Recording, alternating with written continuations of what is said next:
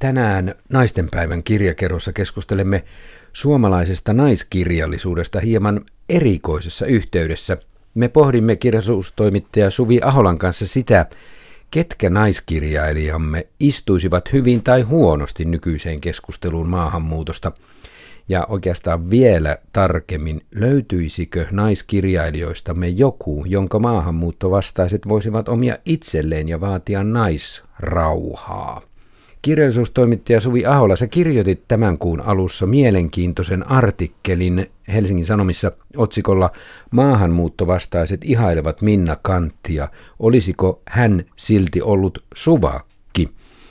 Ja tässä sä lainaat tässä artikkelissa kansanliikettä edustavaa Susanna Kaukista, joka sanoi niin, että Minna Kantin unelma oli aikoina, että suomalaiset naiset voisivat kulkea yksin rauhassa, turvassa – jos joku tulee sanomaan, että Soldiers of Odin on huono asia, en voi ymmärtää sitä. Sehän suojelee Minna Kantin unelmaa.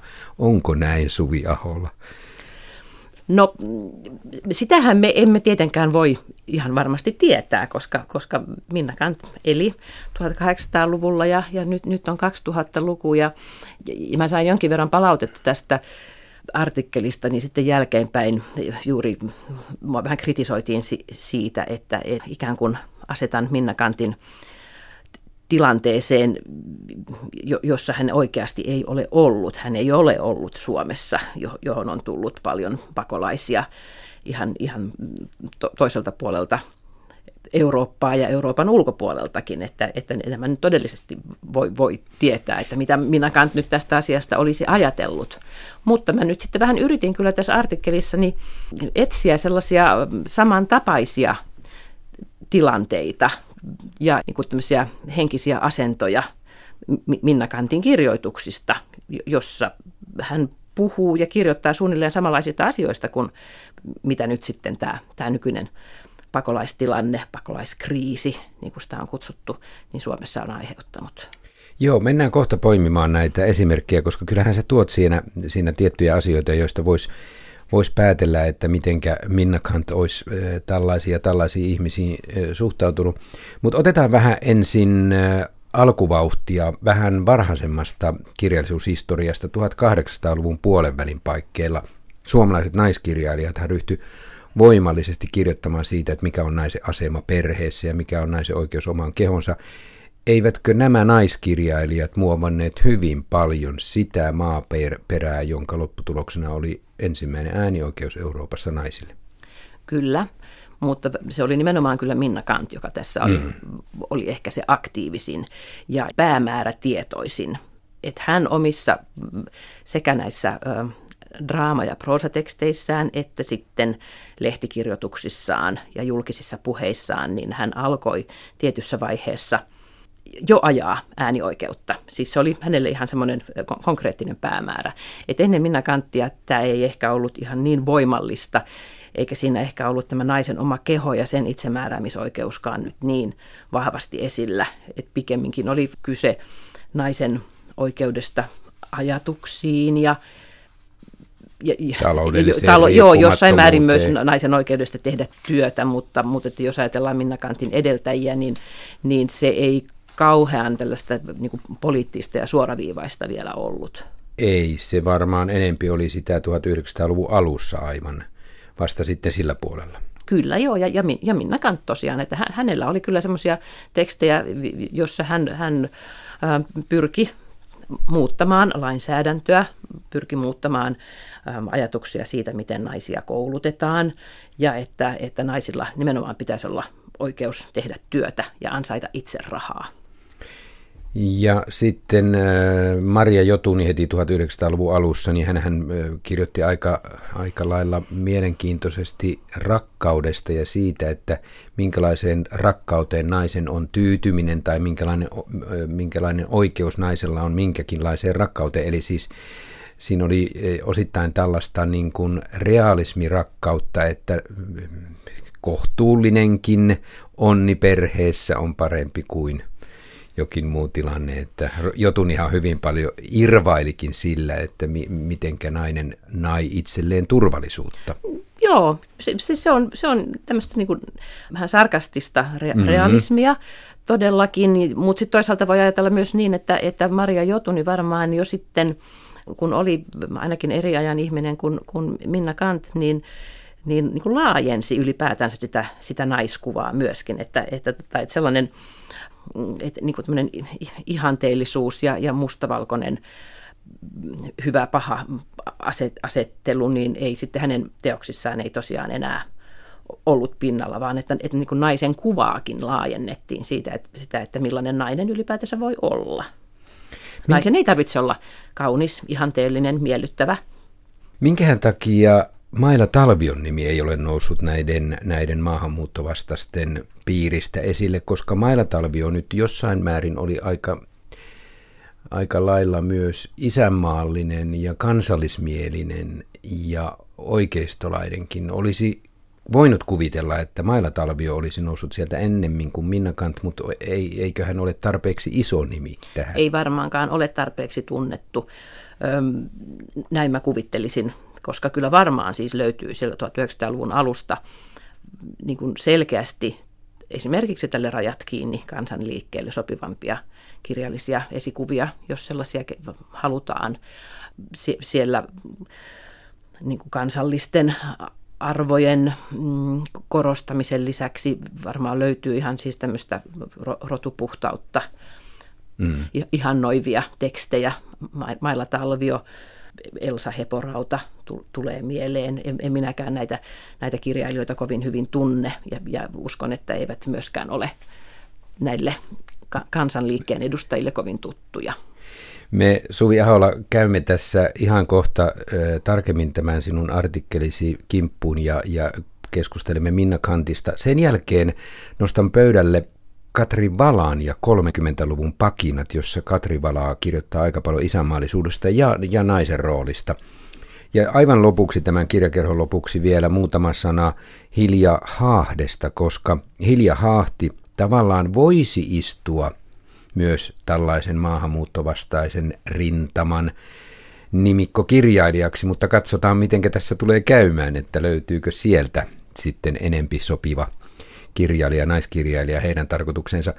Mennään nyt Suvi Aula tähän sinun tekstiisi ja katsotaan tarkemmin, minkälaisen kipinän tämä Soldier of Odinin äh, esiin nostama Minna Kant ajatus sinussa oikein synnytti, että miksi, voitko kuvitella miksi he nostavat Minna Kantin?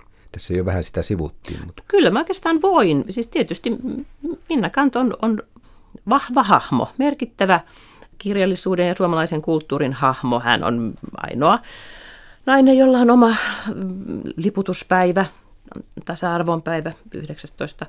maaliskuuta, ja hän on tuttu monille suomalaisille, mutta, tota, mutta sitä mä todellakin ö, vähän sitten epäilen, että, että kuinka hyvin tämä Rajat kiinni kansanliikkeen edustajat olivat sitten Minna Kantin teksteihin itse asiassa tutustuneet.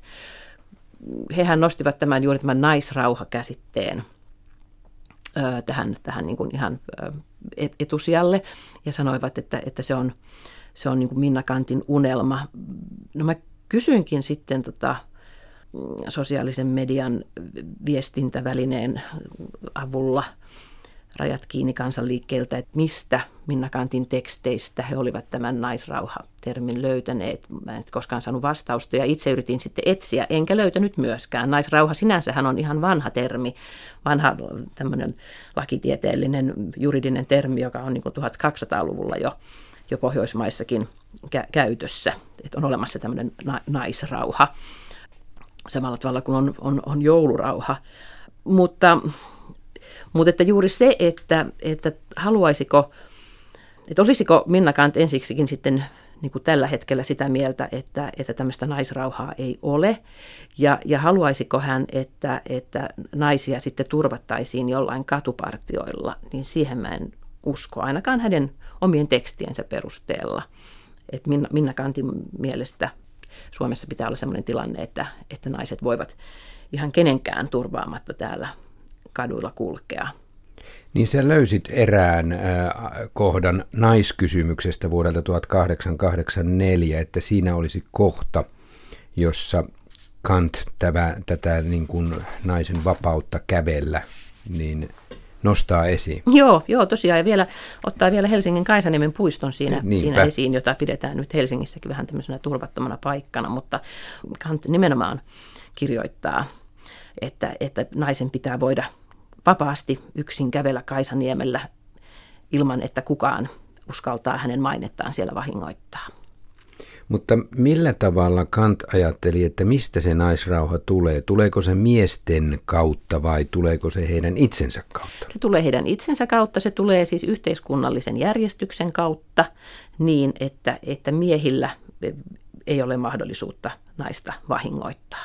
Mutta nämä miehet, joita Kant omissa teksteissään tarkoitti, olivat suomalaisen naisen suomalaista lähipiiriä. Hänen, hänen perhettään lähinnä aviomies, isä, veli, siis se väkivalta, jota, jota naiset Minna Kantin Suomessa kokivat, tuli nimenomaan ihan läheltä, ihan suomalaisten miesten toimesta. Ei siihen mitään maahanmuuttajia tarvittu. Niin, ja eikö Minna Kant äh, hyvin paljon kirjoittanut siitä, että naisen täytyy itse olla niin vahva, että hän puolustaa itse itseään? Kyllä, mm. mutta että siihen tarvitaan tietenkin sitten yhteiskuntaa ja, ja, ja lainsäädäntöä esimerkiksi siihen, että kun nainen käy työssä, että nainen ensiksi voi käydä työssä, että hän saa koulutusta niin, että hän voi hankkia itselleen ammattitaidon. Ja kun hän käy työssä, että hänen ei tarvitse antaa niitä rahojaan esimerkiksi aviomiehelleen, koska tämä oli laki vielä silloin 1800-luvun puolella, että, että, siis, että, että naisella ei ollut valtaa omaan omaisuuteensa. Minna Kantin, osin Minna Kantin ansiosta tämä sitten kyllä muuttui tämä lainsäädäntö niin, että että, että työtä tekevä nainen sai itse pitää palkkarahansa. Silloin Kant ei nähnyt ympärillään juuri maahanmuuttajia, mutta poimit tähän artikkeliisi muutamia seikkoja. Mm, muistaakseni kirjoitit siitä, että, että Minna Kant kuitenkin näki köyhälistöä ja työntekijöitä, jotka olivat ratatöissä, joita tavallaan voisi verrata kurjalistoon tai jossain määrin uhkaavaan tekijään tai luokkaan. Niin, siis Suomessa oli silloin äh, 1880-luvulla paljon köyhiä ihmisiä ja, ja osin he olivat tämmöistä liikkuvaakin väkeä, äh, koska, koska nälkävuosien jälkeen täällä lähdettiin liikkumaan paikasta toiseen niin kuin parempaa elämää etsimään. Kuopioon tuli, tuli ratatöihin kauempaakin köyhiä ihmisiä. Se työ oli erittäin huonosti palkattua – mutta, mutta siihen silti pyrittiin ja, ja siitä työstä kilpailtiin. Tähän todellisuuteen Minna Kant tutustui ja hän on siitä kirjoittanutkin. Esimerkiksi Köyhää kansaa novellissa vuodelta 1886. Hän kirjoittaa niin kuin hy, hyvin oikeastaan niin kuin raportin ja reportaasin omaisesti tästä tilanteesta Kuopiossa ja sitten siitä, miten, miten niin kuin kunnon kaupunkilaiset sitten näihin irtolaisiin ja köyhiin suhtautuivat hyvin samalla tavalla kuin vieroksuen kuin, kuin suomalaiset nykyään maahanmuuttajiin. Ja 1860-luvun nälkävuosien aikanahan useissa kunnissa oli se todellisuus, että toisesta kunnasta tule, tulleet ruokaa etsimään tulleet ihmiset käännytettiin takaisin. Heillä ei ollut asiaa sen kunnan köyhäinhoidon pariin, vaan heidät piti saattaa joko eteenpäin tai takaisin sinne, mistä olivat tulleet. Tästä on muutama kirjailija kirjoittanut kyllä, että, että tällaista vierasmaalaisten vai, tai väärin sanottuna vieraspaikkakuntalaisten torjuntaa toki oli ja varmaan Minna Kantkin sen, sen näki aikanaan. Kyllä, ja, ja, ja, ja sitten tässä Köyhää kansaa novellissa kerrotaan niin erittäin iskevästi ja koskettavasti – ja järkyttävästi myöskin sitten tämmöisistä köyhään laitoksista, jonne koottiin sellaiset ihmiset, jotka eivät kyenneet itsestään huolehtimaan. Ja, ja, ja Minna Kant kävi, Kuopiossa oli tämmöinen Harjula-niminen köyhäintalo, jossa hän kävi ja hän niin kuin näissä julkisissa puheissaan ja teksteissään niin kuin puhui sen puolesta, että, että näiden laitosten olojen pitäisi olla parempia. No, ne on minusta vähän samantyyppisiä kuin nämä vastaanottokeskukset nykyään, ja, ja sen takia tässä tekstissänikin vähän pohdin sitä, että jos, jos Minna Kant nykyään sitten eläisi, niin, niin eiköhän hän olisi jonkinlaisessa vapaaehtoistyössä jossain vastaanottokeskuksessa. Niin oikeastaan nyt kun kuuntelen sinua Suvi Ahola, niin tuleekin mieleen, että vaikka minä nostan tähän kohta Katrivalan ja 30-luvun mukaan tähän keskusteluun, niin kyllä tuo 1800-luvun loppu ja nälkävuodet oikeastaan istuu tässä yhteydessä nykymaailmaan ja nykyaikaan aika lailla hyvin, että nytkin kunnasta kuntaan menee pakolaisia, jotka etsivät itselleen parempaa elintasoa ja ovat todella niin kuin, ö, vaikeuksissa samalla tavalla kuin suomalaiset olivat, mutta heidän ehkä lohtunsa oli se, että he olivat suomalaisia, eivät ulkomaalaisia, mutta siltikään heitä ei kaikkia autettu, vaan torjuttiin. Ei ollut vastaanottokeskuksia auttamassa heitä sillä tavalla. Mutta mennään Suvi Ahola kohta puoliin tähän Katri Valaan ja 30-lukuun. Minna Kantista ei siis ole oikein maahanmuuttovastaisen liikkeen keulakuvaksi. Olisikohan syytä tämän liikkeen ihmisten perehtyä suomalaisen kirjallisuuteen vähän paremmin, vai mitä mieltä olet? Joo, kyllä mä luulen, että isänmaallisuutta löytyy kyllä mm. sitten 30-luvulta viimeistään ihan runsaastikin ja, ja jopa saatetaan tämmöistä rodullista puhtautta ja, ja, ja suomalaisuuden piirteiden tämmöistä korostamista, niin, niin löytää sieltä paljon paremmin ainakin kuin sitten täältä kosmopoliittiselta Minna Kantilta, mm. joka sitä paitsi kirjoitti sekä suomeksi että ruotsiksi. Ei nähnyt mitään järkeä tämmöisessä kielikiistelyssä. No me mennään nyt 30-luvulle ja katsotaan, että löytyisikö sieltä sitten aineksia tällaiseen keskusteluun. Katri Vala oli runoilija, joka kirjoitti myös pakinoita 30-luvulla kahdella nimimerkillä Pekka ja Ilmarinen. Me lu- luimme yhden kokoelman, johon on koottu siis Katri Valaan pakinoita Henki ja aine, eli yksinäisen naisen pölynimuri. Sinänsä muuten hyvä kirjan nimi herättää heti mielenkiintoa. Kun luin tämän ensimmäisen kerran, niin hämmästyin, miten rajua ja, ja ää, ajatuksia herättäviä nämä pakinat ovatkaan. No aika oli aika kova tuohon aikaan. 30-luvulla oli jo Hitlerin nousu näkyvissä ja, ja Katri Valakin kirjoittaa hyvin paljon Hitleriä, Hitleriä käsitteleviä artikkeleita. Tässä minun silmääni pistivät Katri Valan ajatukset isänmaallisuudesta, sellaista väärästä isänmaallisuudesta. Mitä mieltä olit näistä Katri Valan pakinoista? Siinähän syytettiin sitä, että isänmaallisuus on ryvetetty saksalaisella sävyllä. Mm, kyllä, ja, ja, ja että isänmaa, isänmaallisuuteen kuuluu sotakiihkoilu, mutta ei pasifismi. Että se ikään kuin, sillä ei ole ollenkaan sellaista hyvää, se, se ei kuulosta yhtä hyvältä tässä 30-luvun te- todellisuudessa. Se oli minusta jännittävää just näissä pakinoissa, että, että näitä lukiessa jotenkin tuli ajatelleeksi, että Katri Vala todella eli hyvin samantyyppisessä ajassa ja todellisuudessa kuin me nyt. Et siinä mielessä hän, hän eroaa Minna, Minna Kantista niin kuin huomattavasti. Että hänet, Katri Valan voisi oikeastaan näin ne teksteineenkin sijoittaa aivan suoraan myöskin tähän hetkeen. Hän, hän varmaan kirjoittaisi hyvin samalla tavalla, eikä se tarvitse, sen ei tarvitse olla mikään ajatusleikki. Kyllä, kyllä. Otetaan tästä yksi naisen tie. Tässä tuota pakinassa Katri Vala kirjoittaa, että tämä nykyinen maailmahan on miesten luoma, keskinkertaisten miesten luoma ja että se on epäonnistunut. Sitten hän jatkaa, että naiselle on annettu äänioikeus meillä, mutta se panos, jonka Platon uskoi naisen voiva antaa yhteiseen elämänsisältöön, jää tulematta niin kauan kuin nainen ei ole herännyt huomaamaan sisintä suurinta tehtäväänsä – elämänvoimien edistämistä kuolemanvoimiin kohdistuvaa taisteluansa, vaan seuraa lurjusmaisen keskinkertaisen miehen viitteitä tuhoten siten omaa synnyttämänsä elämää. Siis hän on aika jyrkkä suhteessaan miehiin tai keskinkertaisiin miehiin ja siihen yhteiskuntaan, minkä miehet ovat luoneet. Mutta tämä ei kuitenkaan ole nyt mies vastaista kirjoitusta. Hän, hän vaan haluaa korostaa sitä, että naisten pitäisi valita puolensa, eikö näin voisi ajatella?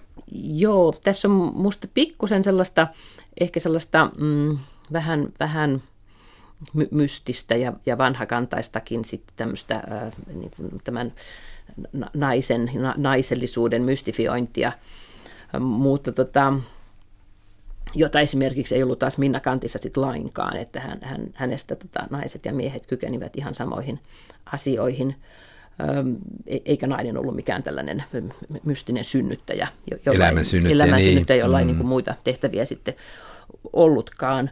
Mutta että kyllähän tässä on just aika jännittävästi, mm, niin kuin just arvostellaan kyllä naisiakin siitä, että, että he lähtee sitten kaikissa hullutuksissa kannattamaan miehiä menevät miesten perässä ja, ja että missä on sotilasjärjestö, niin siellä on kohta sitten naisjärjestö ompelemassa lippuja.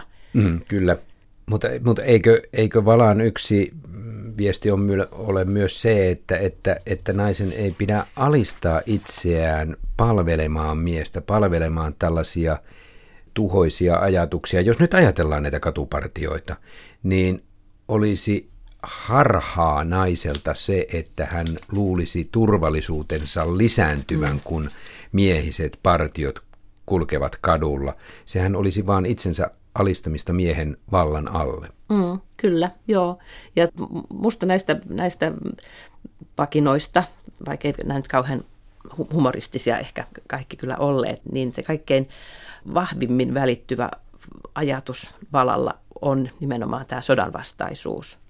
Ja, ja siihen hän tietysti minusta kyllä sitten, hän vetoaa niin kuin sen puolesta niin kuin sekä miehiin että naisiin. Hän poimii Kalevalasta aika mielenkiintoisesti erään hahmon, jolla hän osoittaa, miten miesmäinen tämä kulttuuri on. Kullervo siis. Laulun ja valon Kalevala-artikkelissa Vala kirjoittaa, Kalevalan rikollinen oli kullervo.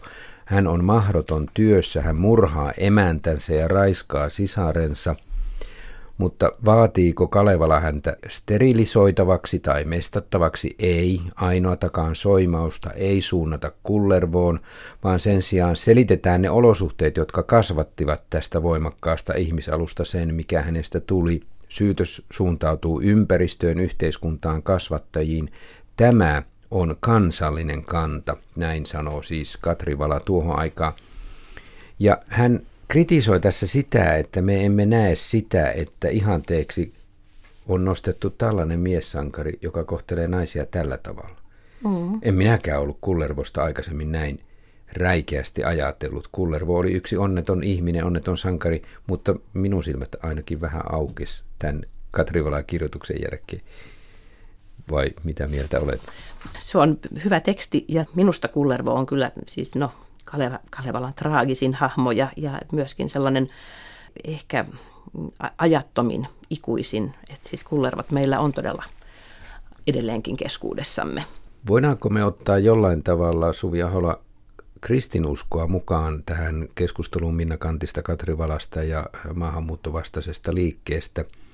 Nimittäin Katri Vala kirjoitti erässä kohdassa aika lailla hyvin tässä pakinakokoelmassaan sivellisyysviikon johdosta. Hän kirjoitti sillä tavalla, että se eetillisyys, jota kristityt maat muka seuraavat, on Nasaret, natsarealaisen, natsarealaisen opissa. Hmm. Hän kirjoittaa tällä tavalla tämän natsarealaisen opissa. Tätä etiikka opettaa kuitenkin aivan hämmästyttävän ristiriitaisesti. Niinpä opetetaan meille viidettä käskyä, älä tapa, johon Kristuksen mukaan sisältyy jo Älä vihaa siten, että murha on rikos. Yksityisestä murhasta seuraa ankara rangaistus.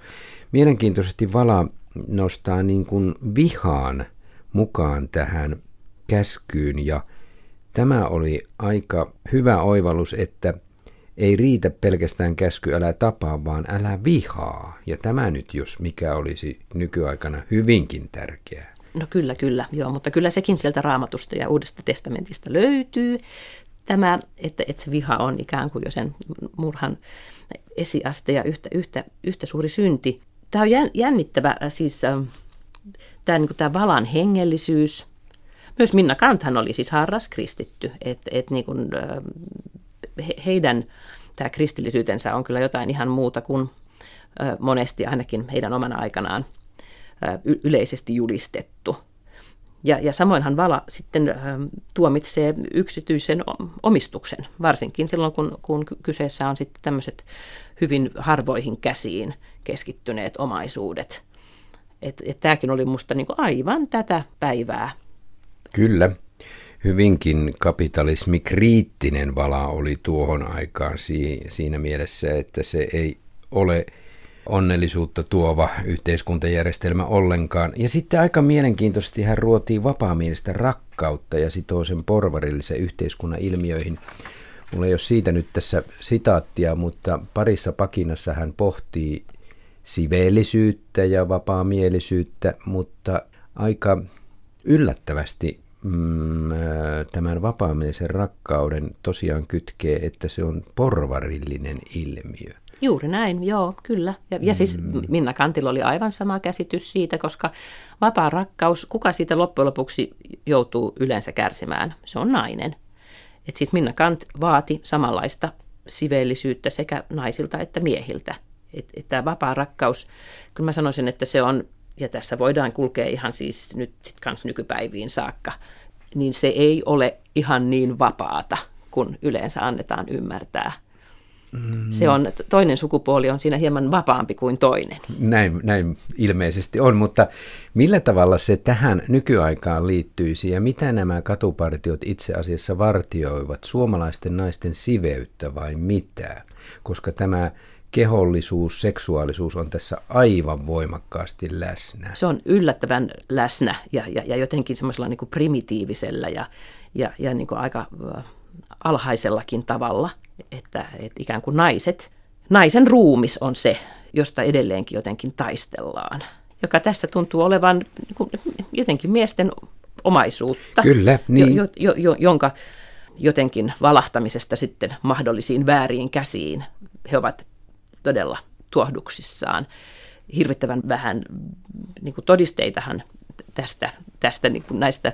Totta kai, jos tapahtuu väkivallan tekoja, niin, niin se on aina ehdottoman tuomittavaa. Mutta että varsinkin Suomessa, missä seksuaalinen väkivalta ja ylipäätänsä nais, naisiin kohdistuva väkivalta ei ole mikään maahanmuuttajien tänne tuoma ilmiö, niin tämä ylipäätänsä tämä, tämä hysteria, se on tekopyhää ja se on väärin ja siinä on ihan toiset tarkoitukset kuin naisten suojeleminen tai naisrauhan puolustaminen. Niin, voisiko, voisiko siinä olla myös jonkinlainen pelko suomalaismiehillä, että ö, he menettävät naisensa ikään kuin, ja sit, sillä tavalla siinä on juuri tämä omistamisen halu mukana? Kyllä, ja ilmeisesti jotenkin he pelkäävät menettävänsä sen oikeuden, että he ovat ne, jotka pahoinpitelevät naisiaan. Että ei ne muita pahoinpitelijöitä kaivata. Niin, että kyllä me itsekin osataan. No se todella osataan tässä maassa aika hyvin.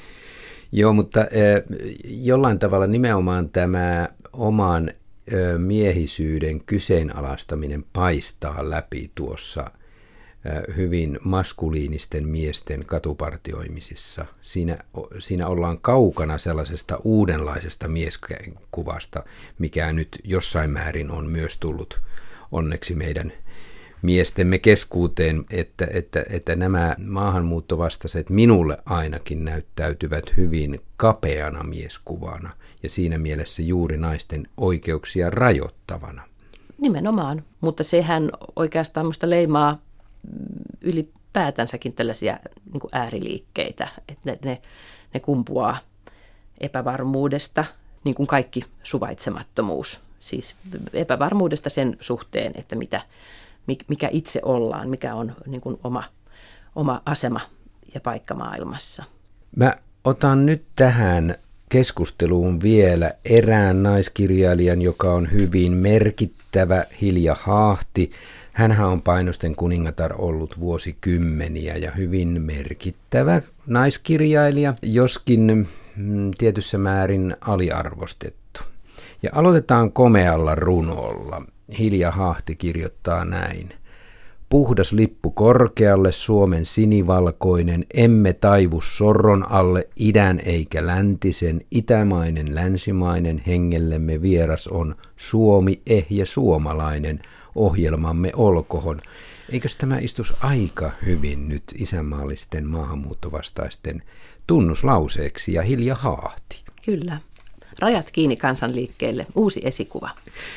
Ja minua alkoi kiinnostaa tämä Hilja Haahti, koska häntä on myös luokiteltu juutalaisvastaiseksi. Ja löysin luettelon, jossa Hilja Haahden luvattu maa vuodelta 1925 luokiteltiin juutalaisvastaiseksi. No sieltä sitten voisin tietysti vetää johtopäätöksen, että aha, hän voisi istua paremmin.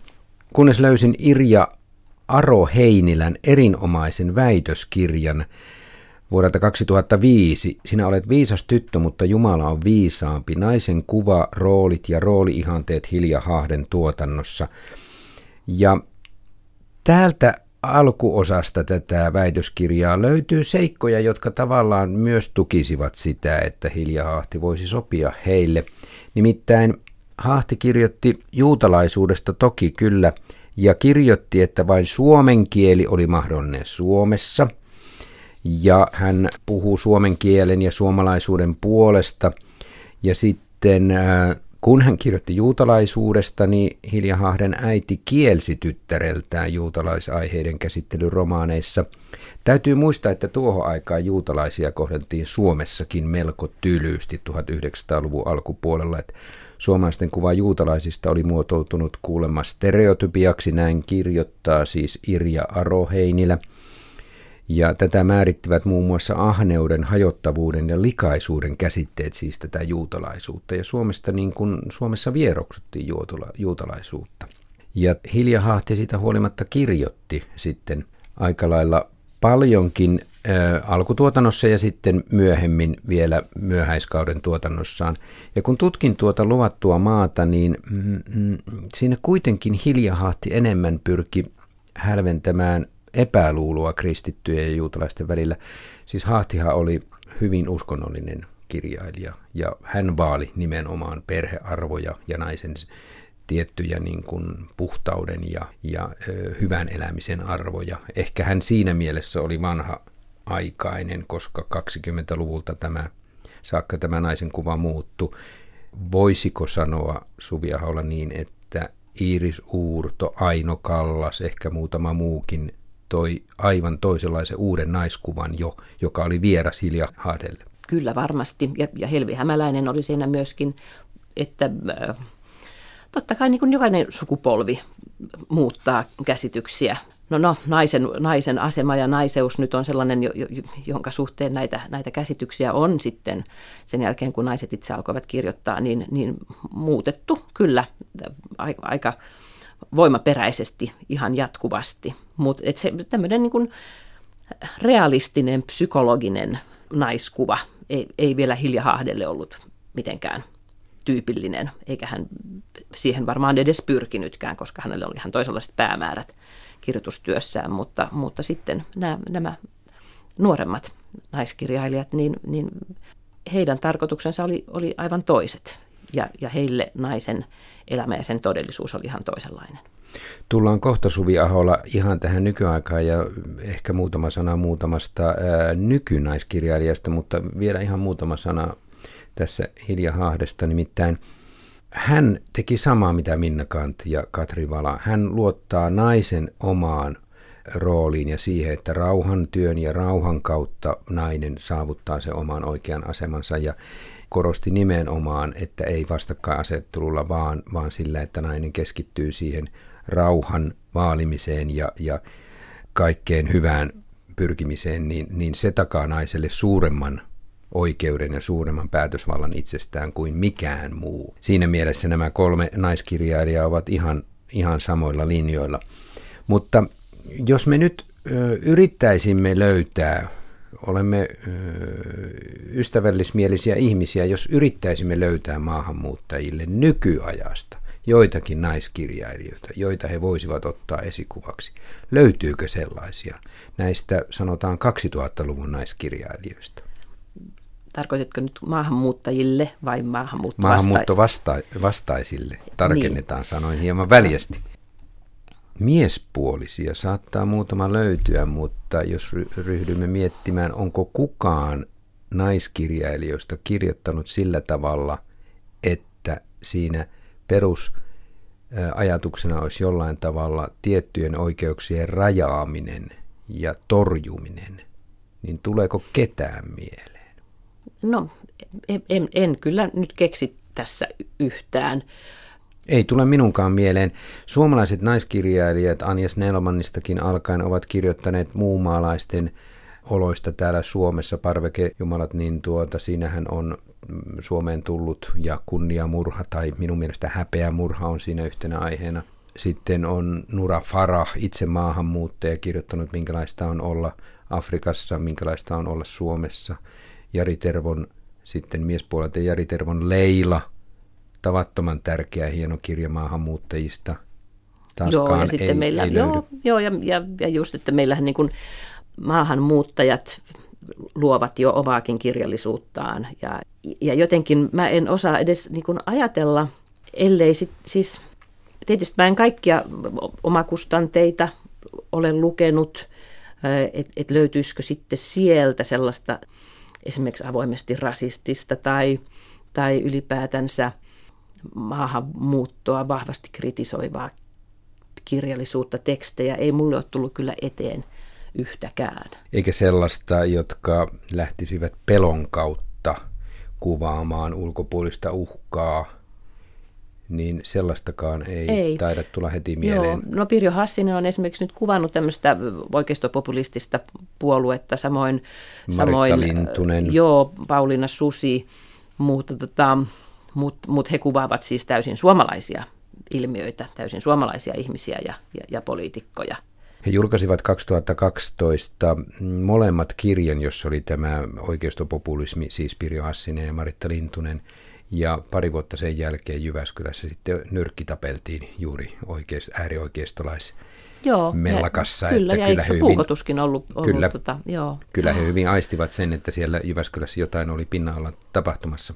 Suvi Aholla siis Minna Kant ei istu oikein hyvin näiden maahanmuuttovastasten esikuvaksi. Mistä johtuu, että he kaipaavat kuitenkin tällaisia kansallisia nimiä tuekseen?